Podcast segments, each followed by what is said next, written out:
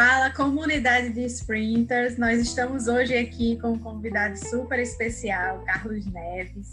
Ele é médico, também um dos sprinters que eu conheci durante um treinamento que a gente realizou para o Hospital da Liga contra o Câncer.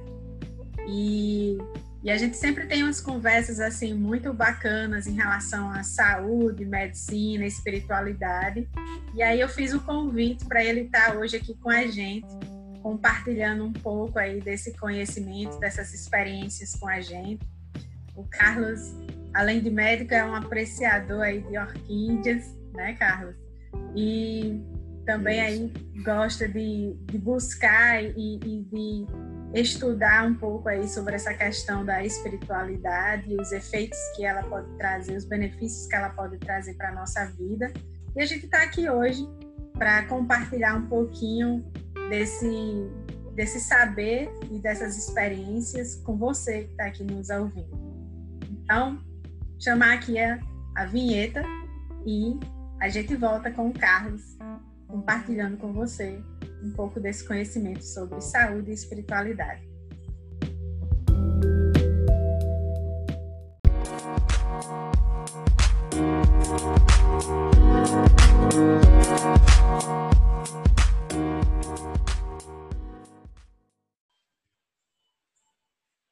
Bom, Carlos, seja bem-vindo.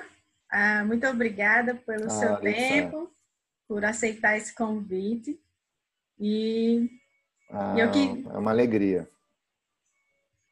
E eu queria começar perguntando a você é, como é que você, na, na, na visão de médico, é, enxerga que a espiritualidade pode ajudar ao nosso processo de saúde? Larissa, eu acho que é uma ferramenta poderosa para o bem-estar da gente, né? Nosso, até como médico mesmo, né? E no exercício da profissão, porque nós temos um caminho longo na vida, né? Desde a infância, a adolescência e vamos nos tornar adultos e a gente cresce muito às vezes vinculado ao plano material, com objetivos concretos, né? De adquirir bens materiais, profissionais e a vida nos ensina, é, nos faz despertar para algo a mais, na verdade. Depois que, principalmente quando você conquista muitas coisas, você começa a pensar falta algo. E como um médico, é, é fundamental a espiritualidade na minha visão, porque depois que eu comecei a fazer a viagem para dentro, e espiritualidade é isso, é você olhar para dentro e buscar literalmente é, o divino que existe dentro de cada um de nós, você começa literalmente a enxergar o outro de verdade. Então a minha percepção dos pacientes mudou, mudou assim de uma forma muito intensa. Mudou de uma forma muito dramática, eu diria. Não que eu não os visse, mas não tinha noção da realidade deles, é, olhando deles para mim. E hoje é, eu consigo fazer essa viagem, né?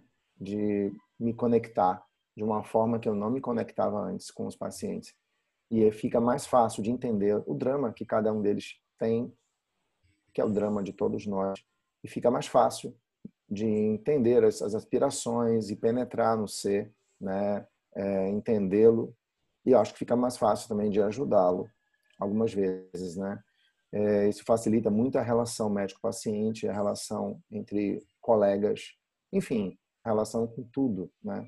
Então a espiritualidade, sem dúvida nenhuma, é uma ferramenta poderosa de conexão entre seres humanos e, por que não, né? entre médico e paciente, com certeza.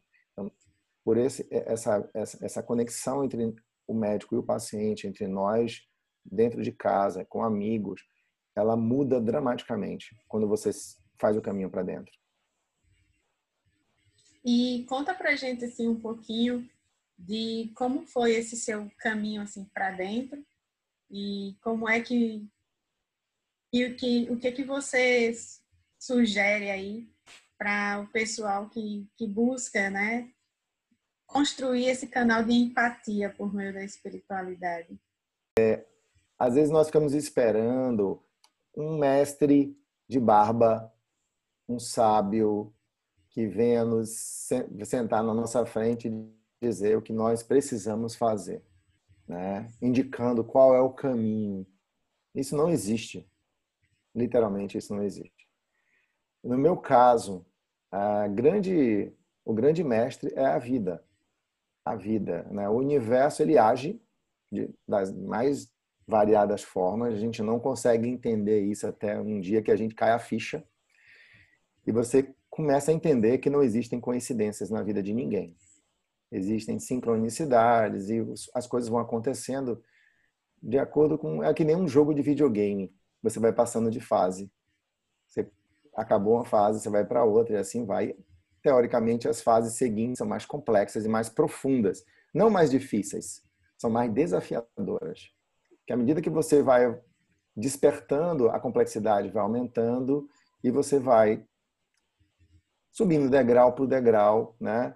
E existem muitos degraus a serem percorridos numa existência e eu estou muito longe de chegar no final deles. Pelo amor de Deus, eu no início da escada, mas é, é, um caminho que todos nós trilhamos nessa existência aqui no, no planeta, né? E comigo foi assim, sem entrar em muitos detalhes, eu apanhei muito na vida, é, quebrei a cara como todo mundo quebra, mas eu consegui é, aspirar, é, é, conquistar o que eu aspirei profissionalmente, financeiramente, sempre fui muito dedicado, sempre fui estudioso e queria vencer e venci. Só que aí, quando você consegue é, alcançar essa, as coisas do mundo material, aparece um vazio, aparece o sentimento de que falta alguma coisa, né? E a gente fica procurando esse alguma coisa fora da gente, né? Às vezes se distraindo, seja lá com um objeto novo, um carro novo, enfim, posição, poder, uma série de coisas, mas na verdade nada disso preenche. No meu caso, então, não preencheu mesmo e é, uma dessas pancadas da vida, né, eu fui apresentado a uma pessoa, a um, a um, um eu chamo de uma amiga, uma uma psicóloga que me levou a um centro espírita. É, eu participei do centro espírita durante algum tempo, fui muito bem acolhido, adorei, entendi algumas coisas que eu não entendia e é, me afastei por motivos pessoais e aí as coisas foram acontecendo em cascata, né? É, mudei de terapeuta para um outro terapeuta. Esse comecei a falar do budismo, aí apareceu uma pessoa que me levou para um, para uma reunião budista. Eu comecei a frequentar, adquiri uns livros, comecei a ler, né? É, um, um livro budista maravilhoso e daí eu participei de algumas reuniões budistas, outras coisas floresceram dentro de mim e eu acabei um dia me deparando com um livro que fez uma, uma grande diferença na minha vida. Você está cansado de saber o nome desse livro, que é O Poder do Agora, do Eckhart Tolle. E esse livro literalmente mudou a minha visão do mundo. Né? Eu já o li umas oito ou nove vezes, nem me lembro quantas vezes foram. E aí as coisas foram acontecendo desse jeito. No tempo que era para ser, né? Com algumas pessoas acontece muito cedo, com outras mais tarde, mas enfim, no tempo do universo, não no nosso tempo. Mas essa é a história de quase todo mundo, né? Todo mundo vai lidando com a vida, todo mundo vai buscando alguma coisa e um belo dia se dá conta, né? Percebe que é, falta algo que não está em lugar nenhum não está em poder, dinheiro, status, não está em isso, né?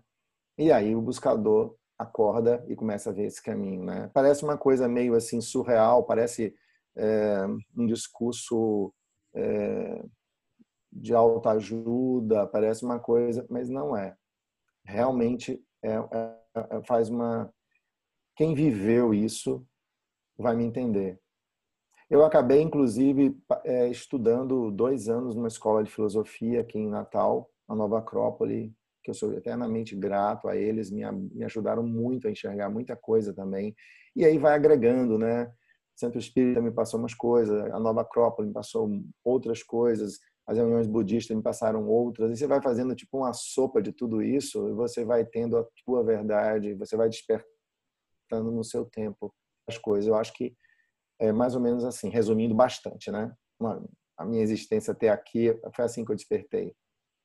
É, eu acho que você colocou aí um ponto muito interessante, que são ah, os desafios que acontecem na vida da gente e o tempo de amadurece, desse amadurecimento espiritual, né? Ah, eu sempre costumo dizer que a vida ela está o tempo todo querendo conversar com a gente e a gente é que precisa aprender a, a buscar sabedoria para se abrir para esse diálogo. Porque às vezes acontece certas circunstâncias na vida da gente que ficam se repetindo e a gente não entende o porquê elas se repetem. E a gente já até conversou sobre isso em outros outros momentos, né? De que essas circunstâncias elas ficam se repetindo como se fosse uma disciplina de uma da, da escola, da, da faculdade da vida, que você tem que pagar, Isso. né? Até você aprender a lição é que você precisa aprender para evoluir de sala de aula. Isso. E... Exatamente. Se você não pagar a matéria, não vai sair daquela sala, vai continuar ali. Né? E... A, gente, a, gente, teima, né? Uhum. E aí eu sempre costumo dizer, né, para as pessoas assim, o que de você é responsável por essa situação que se repete ou por essa situação em que você está vivendo. O que você precisa aprender com, com isso para o seu processo de evolução, de forma tal que ela está se repetindo várias vezes até que você aprenda alguma coisa com ela. Então, às vezes a gente fica é, olhando para determinadas situações que nos causam sofrimento, nos causam. Isso não quer dizer que a gente não vá sofrer né, com isso, mas que vem para o nosso processo de crescimento, de amadurecimento, mas... que a gente precisa olhar para esse sofrimento Não e para essa situação de uma forma diferente. É o que a psicologia chama de ressignificar, né? Ressignificar a dor, ressignificar as Isso. experiências. Isso, mas, mas aí que tá. A dor, ela é nossa amiga, ela não é nossa inimiga. É, se você parar para pensar, se seu dente não doesse, ele um dia iria cair e você dizer, ué, caiu. Não doeu, né? Porque você não cuidou dele e ele caiu, quebrou. Uma cara enorme crescendo lá, uma cara enorme comendo o dente, e você não sente dor nenhuma, você não faz nada para evitar aquilo. E um belo dia ele cai. Com a dor, não. Começou o processo no dente, dói, você vai lá e trata, não é assim? A vida é a mesma coisa negar as dores e fazer de conta que não está vendo é, é, perigoso, na verdade, porque se algo está doendo, seja no seu corpo, seja dentro de você, é porque lá dentro de você tem algo que precisa mudar, que precisa ser ressignificado, precisa mudar de alguma forma. Então, todas as dores, todas, sem exceção, são nossas amigas. Elas estão nos mostrando algo que nós geralmente não sabemos, está no inconsciente nós não queremos ver. Então, é óbvio que existem exceções, né? Se você eu estou com uma, um, uma fratura, lógico que vai doer, e todo mundo sabe que foi uma fratura, que está doendo, mesmo que machuca. Não estou falando isso. Eu estou falando aquela gastrite que se repete, aquela alergia que se repete, aquela cefaleia, aquela dor de cabeça que se repete, aquela má digestão que se repete, e é por aí vai, né? nesse sentido.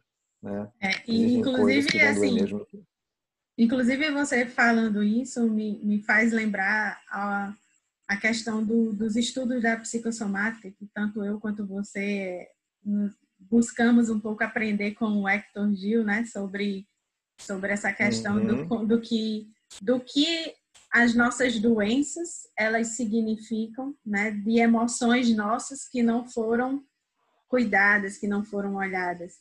E aí eu queria que você falasse para a gente um pouquinho é, de como que essa questão das nossas emoções, elas podem contribuir e, e se refletir no nosso corpo físico e de como a espiritualidade pode ser um canal né, de, processo de, de cura ou de liberação dessas emoções, vamos dizer assim. Eu acho que, na verdade, a espiritualidade é a grande chave para você sair da armadilha mental que leva a esse tipo de doença, a doença psicossomática. Porque se você parar para pensar, é, tudo é fruto do plano mental. E como o nome já diz, né, se a doença se manifesta no corpo, aquela gastrite, né, a ansiedade, é, causa gastrite, causa dor de cabeça, o que que está levando à ansiedade? Obviamente que é uma preocupação ou medo. E esse medo tem a ver com o quê? Um medo de que algo vá acontecer. Ou a angústia de algo que aconteceu e que você não esquece. Então, é, usando aí o, os conhecimentos do Eckhart Tolle, a gente vive muito no passado e no futuro, é, amargurado pelas lembranças ruins do passado, fazendo com que as lembranças ruins é, voltem. E quando você lembra de algo ruim, você revive aquilo e libera dentro de você mesmo, na sua circulação, um monte de e substâncias que não são muito boas para a sua saúde. Tá ouvindo, Larissa? Estou. E quando você fica preocupada com o futuro, você também libera pela ansiedade, pelo medo, um monte de substâncias ruins para a sua saúde. Então, na verdade, quando a gente está ou no passado ou no futuro, a gente literalmente é, fica condicionado pela mente Há uma cascata de pensamentos de ansiedade, de medo, amargurado ou ansioso, dependendo se é o passado ou se é o futuro que nos prende e nos machuca. E aí, você vivendo essa tormenta, essa tempestade mental, você acaba liberando no seu corpo um monte de substância. Um ansioso libera muito, muito suco gástrico, que leva a azia, pirose, pode causar uma úlcera, gera alteração de trânsito intestinal, né? E aí a gente vai tomar um, um prazol da vida para diminuir, para bloquear a bomba, é, antiácido para diminuir a acidez, ou seja, você está tratando os sintomas e na verdade a causa de tudo isso não está no estômago, está na sua cabeça, é a sua ansiedade, é o seu medo. Então é, é interessante entender a causa primária de tudo, né? E a causa primária está normalmente a nível da psique, da mente, né? Então é muito importante tomar consciência disso. Porque quando você faz esse esse caminho da dor, se você for fundo, você vai descobrir que se você tem ansiedade, medo, rancor, essa é a causa de quase todos os males que você que te aflige, né? E para sair disso, você pode até entender o mecanismo pelo qual isso aconteceu de uma forma inteligente, é explicado pela, pela psicologia, ela vai te explicar como aquilo aconteceu, onde foi o trauma primário, como causou e tal. Mas dificilmente você vai sair desse trauma primário por aí, né? Você vai entender, mas você tem que, como você falou, você tem que ressignificar isso. E para você ressignificar isso, você precisa olhar isso aí não com os olhos da mente, mas com os olhos do coração. E para isso, você precisa entender que aquela pessoa, por exemplo, vou dar citar um exemplo, que te machucou, que te magoou, aquele ser não fez aquilo literalmente porque ele queria. É o que ele podia. E na verdade, ele só podia aquilo. Mas como? Só fez uma coisa que me machucou muito. Sim, ele para tentar ser feliz, ele usou desse artifício. Acredite se quiser, é o que ele podia. E ele foi lá e te machucou, porque é o que ele podia fazer. Na cabeça dele, para poder ser feliz. É o que ele podia. É triste? É triste. Te machucou, te machucou. Mas ele está dando, acredite, o melhor que ele podia. E ele só podia isso naquele momento, né? Então, quando você entende isso, você pode até dizer, nossa, mas eu sofri. Mas aquela pessoa só podia aquilo, ele fez o que podia, ele deu tudo o que podia. Assim como eu também, quando machuco alguém e a gente machuca sem querer, estava dando o melhor de mim, fazendo tudo o que eu podia. Então, se eu, ah, não tive a intenção, mas eu machuquei. Então, se eu faço isso com outro e faço, o outro também faz comigo. Se eu me perdoo por não ser perfeito e machucar alguém, mesmo sem eu saber, entre aspas, eu tenho intenção, o mesmo que eu tivesse tomado por cólera e ter feito, na hora você perde o controle. Você não responde por você. Porque você não controla a tua mente, então. Então você não pode, você é refém dela, ela te guiou, o emocional tomou conta, você machucou alguém, falou algo que não devia, e você quer voltar atrás, mas não pode. Você pode se desculpar. Se a pessoa entender que você estava preocupado, ansioso, trabalhando muito, sem dormir, se colocar no seu lugar, ela vai relevar e vai deixar para lá. Ela fez o caminho da compaixão, que é nada mais do que buscar a espiritualidade dentro de si, quando você tem compaixão para com o outro, não é isso? Se eu entendo que ninguém é perfeito, todo mundo está tentando, todo mundo está dando o melhor de si, e quando o outro de certa forma, me agride, eu paro, olho para ele, me coloco no lugar dele, olho para mim através dele e entendo que ele está vivendo um drama. Às vezes, ao invés de eu responder com agressão, eu vou lá e dou um abraço nele. Porque, literalmente, não se apaga fogo com fogo. Nós apagamos fogo com água. Quando a gente reage, é reativo, a pessoa agride. Você agride também para se defender, você já perdeu o controle da situação, o emocional assumiu o comando. Então, são duas pessoas reativas agindo no plano mental. E o coração já era. Você perdeu o controle. Quando você enxerga com o coração, você não deixa que o emocional e o mental assumam comando. Você olha, entende, faz o exercício e entende o drama humano que é o mesmo que o seu. E aí, as coisas mudam, porque você pode, de uma maneira tranquila, não ligando, porque nós somos muito reativos, porque o ego fala muito alto dentro de todos nós, né? Por isso que nós estamos aqui nesse mundo. E aí você tocou num ponto que é importante, né? Porque nesse processo de construir empatia e de tentar buscar compreensão e, e entendimento do outro, muitas pessoas elas elas se voltam para o externo, se voltam para compreender o outro, enquanto não existe ainda uma compreensão sobre si. E o primeiro passo é justamente voltar-se para dentro, tentar entender as incoerências que existem dentro da gente, as, as nossas imperfeições, as coisas que nos geram frustrações. É, dentro da nossa incoerência, tentar ver quais são os processos de evolução que precisam acontecer dentro de nós, para depois ter esse olhar de, de, compaixão e de compreensão com o outro, né? Na verdade, menos... é um pré-requisito, né, Larissa? É um pré-requisito, porque é, o que me incomoda é o que faz eco em mim. Uhum. Então, se algo me incomoda muito, se a postura de alguém me incomoda muito, o problema não é ela, o problema está em mim. Porque, teoricamente, era para passar por mim, me atravessar e eu nem me incomodar. Se alguém tem algum Exato. comportamento e aquilo me irrita, na verdade, é, quem dizia isso parece loucura, não? Uma pessoa que eu até nem sabia que ela tinha essa espiritualidade. É algo maravilha. Ela sempre dizia quando alguém te incomoda muito, você está dando um poder para essa pessoa que ela não tem. E, na verdade, o poder qual é? É que algo bate em você e fica. Se fica, é porque encontrou ressonância. E se ressoou dentro de você, é porque você, se você olhar bem fundo, não na superficialidade, na superficialidade você não vai enxergar. Uhum.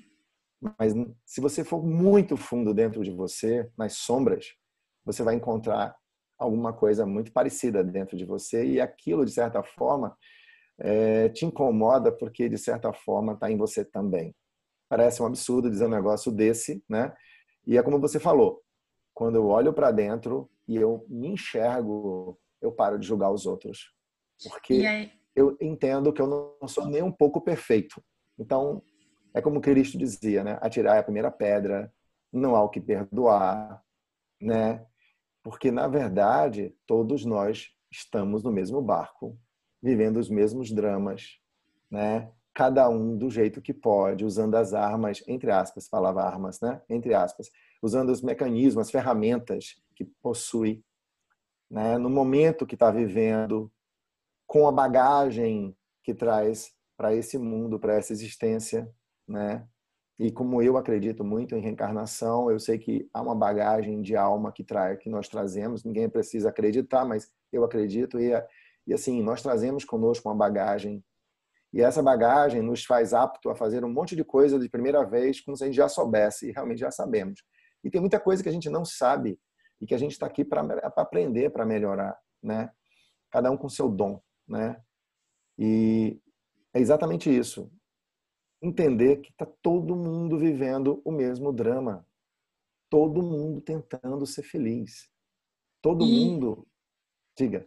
Carlos, é só ah, complementando a isso que você está colocando, de que essa questão de, desse, desse, desse movimento, né, de, de, de buscar essa profundidade, esse conhecimento, esse autoconhecimento que você está colocando, é, de que falar aqui para as pessoas que estão nos ouvindo que assim existem vários caminhos, né, que levam ao mesmo objetivo final, assim.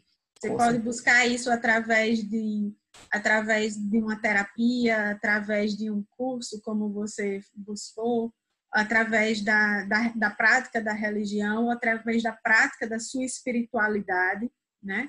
É, independente do caminho que você busque esse processo de autoconhecimento e de evolução, é, uma coisa é, é, é interessante diante disso que você está colocando, de que assim esse processo de autoconhecimento, esse processo de busca, ele vai levar você a, a entender o caminho do, do, do perdão e do amor, né? Isso. E eu, e eu acho Isso, que... Isso, você falou a palavra-chave. E eu acho que isso é o processo de cura para as nossas enfermidades físicas. E isso é o que une todas as religiões, né? Independente do, da certeza. crença, do credo que cada um acredite, se você for estudar todas as religiões, elas se resumem a, a, a, ao perdão e ao amor, ao próximo, né? E, Larissa, então... me permita, é, o budismo é, o budismo ele fala uma coisa, você falou aí, todas as crenças levam, né? É verdade. É, o budismo ele fala uma coisa engraçada, assim, interessante, assim. Uma vez perguntaram para o Dalai Lama, o senhor que é budista? Ele falou, não, eu não sou budista. Mas como? O senhor é o Dalai Lama? Ele disse, meu filho, depois de atravessar o rio, eu não preciso mais carregar o barco. Minha, minha, minha religião é amor, bondade e compaixão. E o que ele quer dizer com isso? O rio é um só barcos, existem vários, várias religiões, várias é, escolas filosóficas que atravessam o mesmo rio. Só que quando você chega na outra margem, você pode fazer o caminho com elas ou sem elas. Você pode escolher se você quer carregar o seu barco ou não. É, é uma opção. Mas, na verdade, a grande escola da vida é a própria vida. É uma soma de fatores, não é uma coisa isolada. São várias situações de vida que vão te colocar de frente para você mesmo. E você falou uma coisa chave. Cristo dizia que para entrar no templo, primeiro é preciso perdoar. E o templo não é uma igreja a que ele se referia. O templo é o nosso próprio corpo. Para fazer a viagem para dentro de você, para encontrar o Cristo que existe dentro do seu coração, para encontrar o caminho de Cristo dentro de lá no fundo, você precisa primeiro perdoar a você por não ser perfeito, por cometer erros, pelos erros que já cometeu e pelos que vai cometer. Entender que todos cometem esses erros da mesma forma que você. E aí realmente não há o que perdoar. E quando você entende isso, você começa a entender que as pessoas fazem o que fazem porque é o que podem é o que podem fazer. Carlos, a nossa conversa está muito bacana, assim, tá num nível de profundidade que eu adoro, né, conversar eu com também. você justamente por causa desse nível de, de profundidade de, de diálogo que a gente consegue estabelecer. Mas para contribuir um pouquinho mais para o nosso conteúdo aqui, tem uma coisa que quando eu estava lá ministrando o treinamento da Life Sprint na Liga, e a gente, na, na área da qualidade de vida, do bem-estar, fala muito dessa questão do campo energético, de que nós somos energia e de que a gente tem que trabalhar a nossa, a nossa vibração e que isso tem, tem a ver com o nosso estado de humor e que muitas vezes a, até a questão de você não se dar bem com determinadas pessoas ou não se sentir bem em determinados ambientes é porque existe aí uma frequência de vibração diferente e isso tudo parece muito é, conversa de quem abraça a árvore e de que e a gente não, não consegue materializar e concretizar isso e, e para algumas pessoas isso fica meio que distante, né? Mas você trouxe um, um, uma colocação durante lá o treinamento que me chamou muito a atenção é, sobre esse contexto, né, de que nós somos energia, que que a gente que, que esse é justamente uma das coisas que, que justifica, né, a gente transformar na, durante a ressonância é, uma, numa imagem, é, que a, a, a, imagem que, que é resultado de uma ressonância é justamente a captação dessa nossa frequência. E eu achei isso fantástico, porque é uma forma assim muito simples e concreta de materializar todo esse nosso campo energético que a gente fala dentro da área da qualidade de vida. E, e eu queria que você trouxesse aqui também para a gente qual, quais são as leituras que você faz, né? Qual a sua visão de mundo em relação a isso?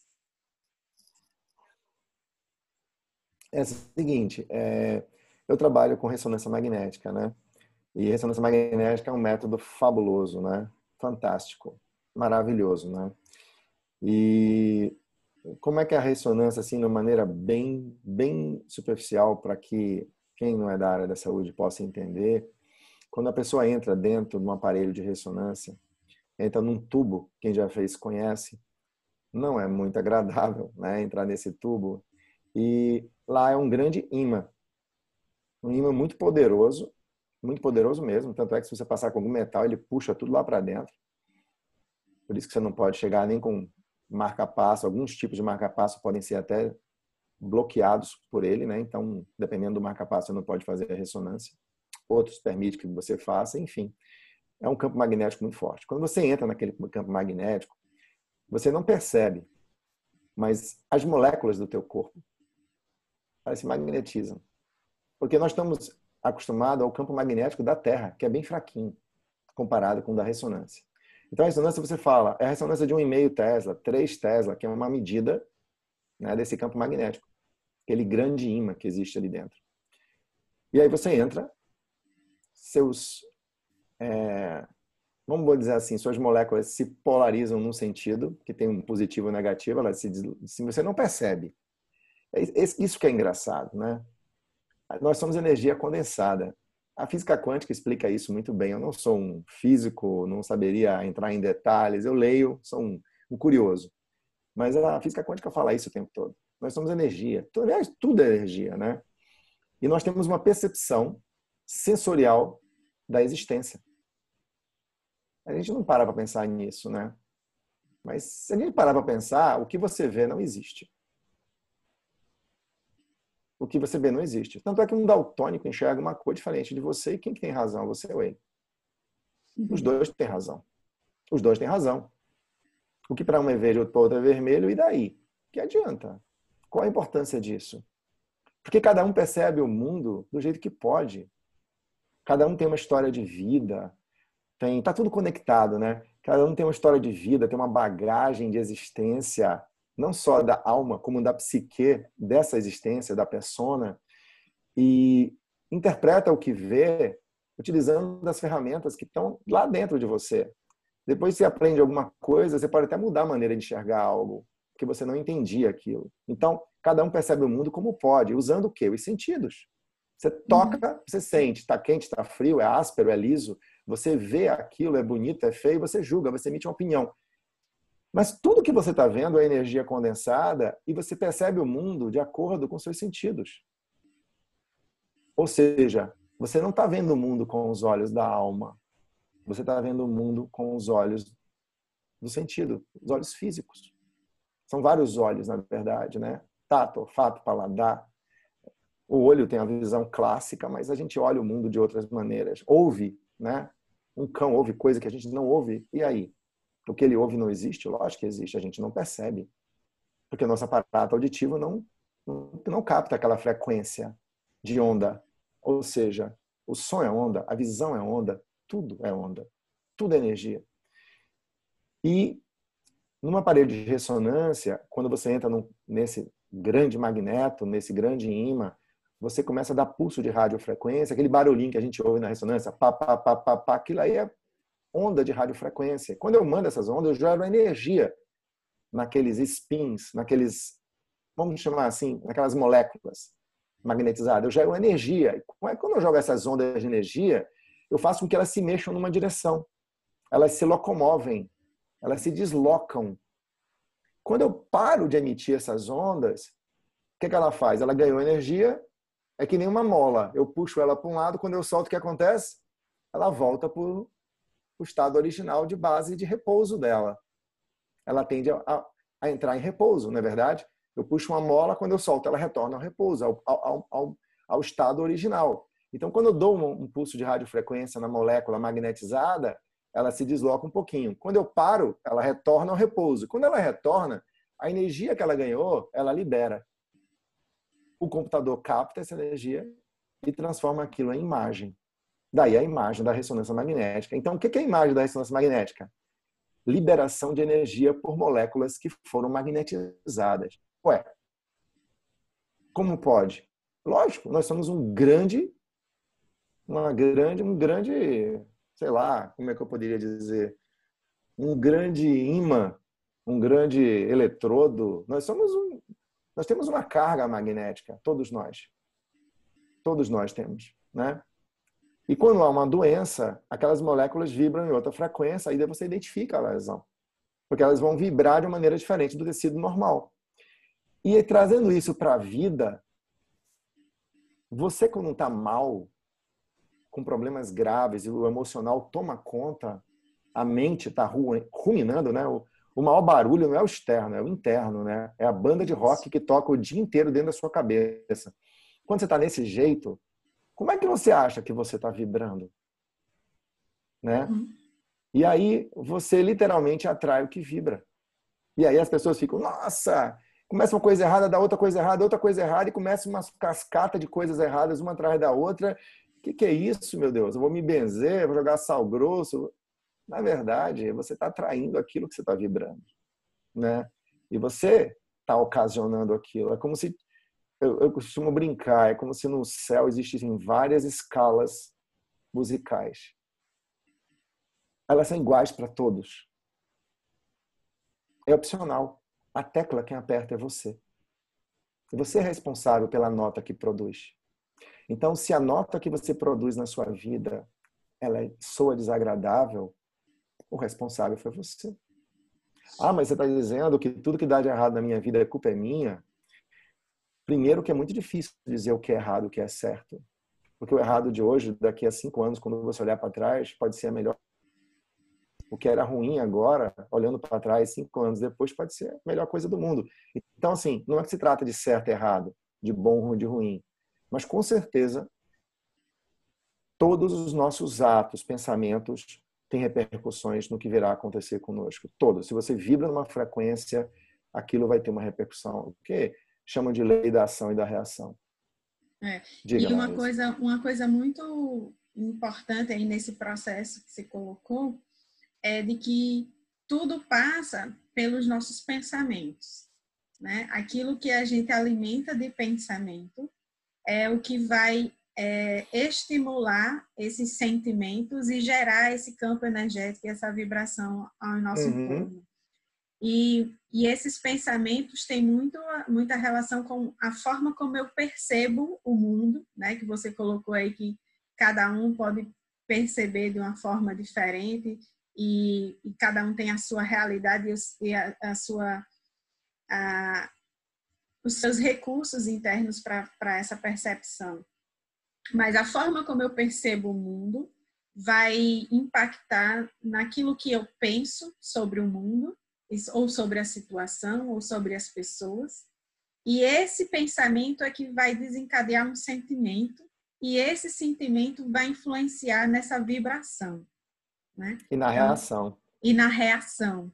Então, entender esse caminho é muito importante, porque de, todo, de tudo isso, a única coisa que a gente é capaz de reprogramar são os nossos pensamentos. Né? É, e a partir do que a gente e a partir dessa reprogramação dos nossos pensamentos, a gente começa a enxergar o externo de uma forma diferente, a gente começa a sentir as coisas de uma forma, perceber as coisas de uma forma diferente e gerar uma vibração em nosso entorno também diferente. E aí essa banda de rock pode estar do lado de fora, mas se internamente eu tiver em equilíbrio, em harmonia, ela não vai me atrapalhar. Mas se a banda de rock tiver na cabeça, fora da gente pode estar tá tudo perfeito, pode estar tá tudo ok, mas você fica procurando qual é o sentido, né? Do, do que eu estou aqui, do Olha que, só, eu estou fazendo isso. Primeiro deixar claro que eu adoro rock, tá, pessoal? Esse, é, esse exemplo, eu, esse exemplo essa questão é eu também, eu também. Certo? A questão, Agora, a questão do rock é mais pela é. questão assim é, é uma analogia, né? É, é uma analogia. Também sou amante do rock. Olha só, Larissa, eu acho que não é só o pensamento em si, é, Larissa. O pensamento, com certeza, quando você vira refém da cascata de pensamento, que um vem atrás do outro, um puxa o outro, puxa o outro emocional junto, que são duplinha dinâmica, né? Pensamento e emocional andam juntos, né? Um chuta a bola pro outro, um levanta a bola pro outro para chutar, outro chutar. Então, assim, e eles dois, literalmente, assumem um comando. E não é para assumir. A mente, ela foi criada não para nos conduzir, mas para nos obedecer. A mente é um péssimo mestre, mas é um excelente operário. Na verdade, o grande mestre não era para ser a mente. Ela era para ser um servo, ela era para executar tarefas. O grande mestre está no coração da gente. E é esse que é o problema. Você está me ouvindo? Está ouvindo, Larissa? Uhum. Tô, tô o grande mestre da nossa existência é o nosso coração. E aí, é, vou dar um exemplo.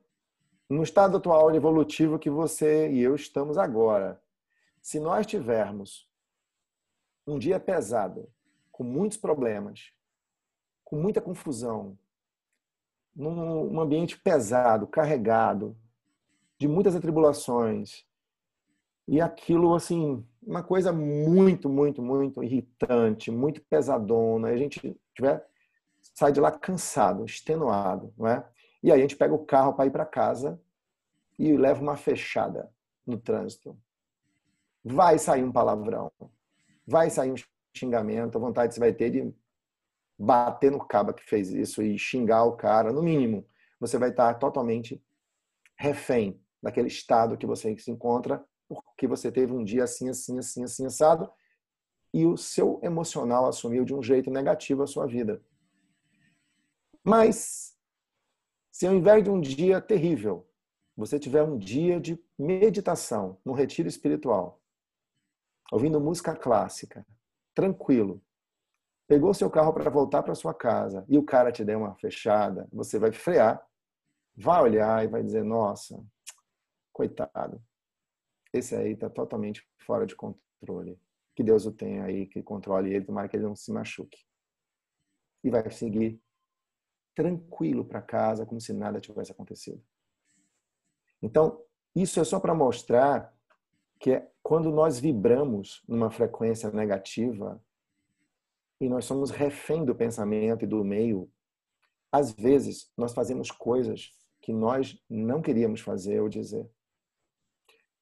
E quando nós buscamos harmonia, seja através de oração, que é uma ferramenta poderosa, oral, orar e vigiai, né? É quando Cristo dizia isso, orai e vigiai.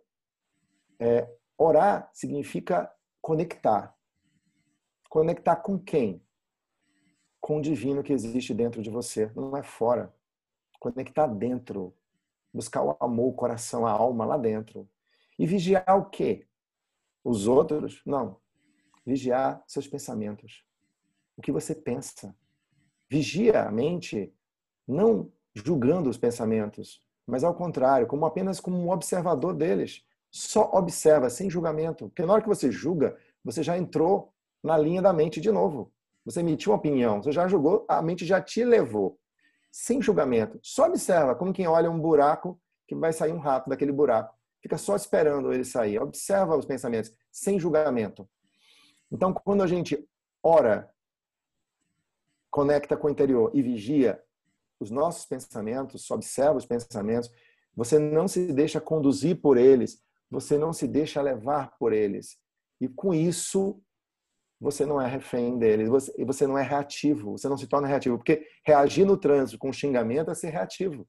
Você já não tem o controle de você. Quem está controlando é sua mente e suas emoções. E, e, na verdade, não se trata de negar as emoções. As emoções te trazem. Né? Na verdade, é o contrário, é acolher elas. É, acolher a, a emoção está te dizendo é que tem algo errado. A emoção está te avisando que tem algo errado. É você acolher sem julgar. Isso. Sem julgar, entendendo, mas não pode também ser reativo a ela. Não justifica o outro ser agressivo e tal, e eu vou ser reativo, agressivo também, não é isso. Né? E, é, diga. E uma coisa assim importante a falar para as pessoas é de que assim isso parece parece talvez impossível, né, para algumas pessoas chegar a esse estágio de, de de, de, de, controle mental e dos pensamentos, de, não, de não, não se deixar levar pela reação das emoções, mas eu queria afirmar aqui que isso é um treino, né? É, é um treino assim como a gente se propõe a começar a caminhar, a fazer uma atividade física, isso. assim como a gente se propõe a se reeducar do ponto de vista de alimentação, a gente também pode se propor a treinar e a, a, a buscar essa, essa conexão, a, a, sentir mais essas emoções, a tentar identificar o que, que, que as, as situações na nossa vida está querendo nos ensinar para que a gente possa evoluir, a trabalhar o perdão, o auto perdão primeiro, né? Porque para você perdoar outra pessoa, primeiro você tem que se perdoar. Às vezes a dificuldade de perdoar o outro é porque eu não, tenho, não consigo nem me perdoar por ter me permitido passar por determinadas situações. É, então, eu acho que, que essa é um, uma mensagem que eu queria deixar para as pessoas, é de que, assim, não é que de um dia para o outro você já vai estar é, e vai, já vai estar conseguindo fazer tudo isso, mas é um processo que precisa ser despertado para começar e entender também que ele não é um processo que tem fim. Ele é algo Isso. que é contínuo enquanto existe vida. Né? É Porque é igual, a gente tá igual a academia, né, Larissa? É igual a academia. Exato. Ninguém ganha músculo no primeiro dia. Você vai ganhar músculo com treino, com persistência. E a mesma coisa. Isso não quer dizer que. e se deixar não... de treinar, o músculo murcha, né? Com Ou certeza. seja, tem que estar em constante oração e vigiar. Oração, orar e vigiar. A gente precisa exercitar isso. Não quer dizer que, ah, não, agora eu já domino minha mente e eu não estou sujeito a isso. Não é isso. A gente, óbvio, que vai ter hora que vai ajoelhar no milho. Não tem jeito. Uhum. Ah, eu tô. Agora eu atingi o estado tal, pronto, agora eu me controlo. Aí o universo fala: ah, é, cabra? Peraí. E te manda uma situação que te faz ajoelhar. E você vai dizer: baixa a bola. Isso. Baixa a bola e, e cai na real, né? Nós estamos todos aqui nesse plano para crescer. A gente precisa melhorar no dia a dia. É um exercício, né? Quando você pensa que atingir um estágio X, o universo vai te mandar uma outra fase do jogo e você vai ver que não é bem assim. A gente precisa realmente acordar, ser humilde, né? E dizer, olha, eu tenho muito que aprender e crescer. Na verdade, é. eu só sei que nada sei, né? É, a, a, a gente está é... no processo de crescimento e aprendizado constante. Exato, e é, acho que a diferença é justamente hein? aí, quando a eu acho que a diferença, a diferença acho que está justamente aí, quando você se abre para esse processo de compreender que você está em constante aprendizado e, e aí e entender que, tô... que as coisas que as coisas que as coisas que acontecem na, na nossa vida ela elas vêm sempre para estar tá trabalhando e levando a gente para outro nível do jogo. Eu acho que essa compreensão vai ajudando a gente a ganhar a resiliência, né? Que tantas pessoas hoje admiram e buscam. E eu acho que a busca da espiritualidade é, pode ser um caminho para ajudar a gente a compreender a como desenvolver essa resiliência que tantas pessoas buscam.